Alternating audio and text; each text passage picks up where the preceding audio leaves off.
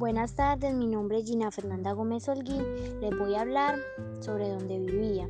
Siempre salía con todos mis amigos, compartíamos días de campo. En el colegio desayunábamos todos juntos, teníamos muchas amistades, demasiada confianza. En los trabajos en grupo nunca habían desacuerdos, yo vivía un poco lejos del colegio, se me hacía muy difícil en, en el invierno para ir a estudiar pero luego me mudé aquí a Córdoba. No es que tenga muchos amigos, solamente del colegio, pues algunos. Cuando llegué pasaba muy triste porque extrañaba a mis amigos, a esas tardes en que compartíamos todos juntos.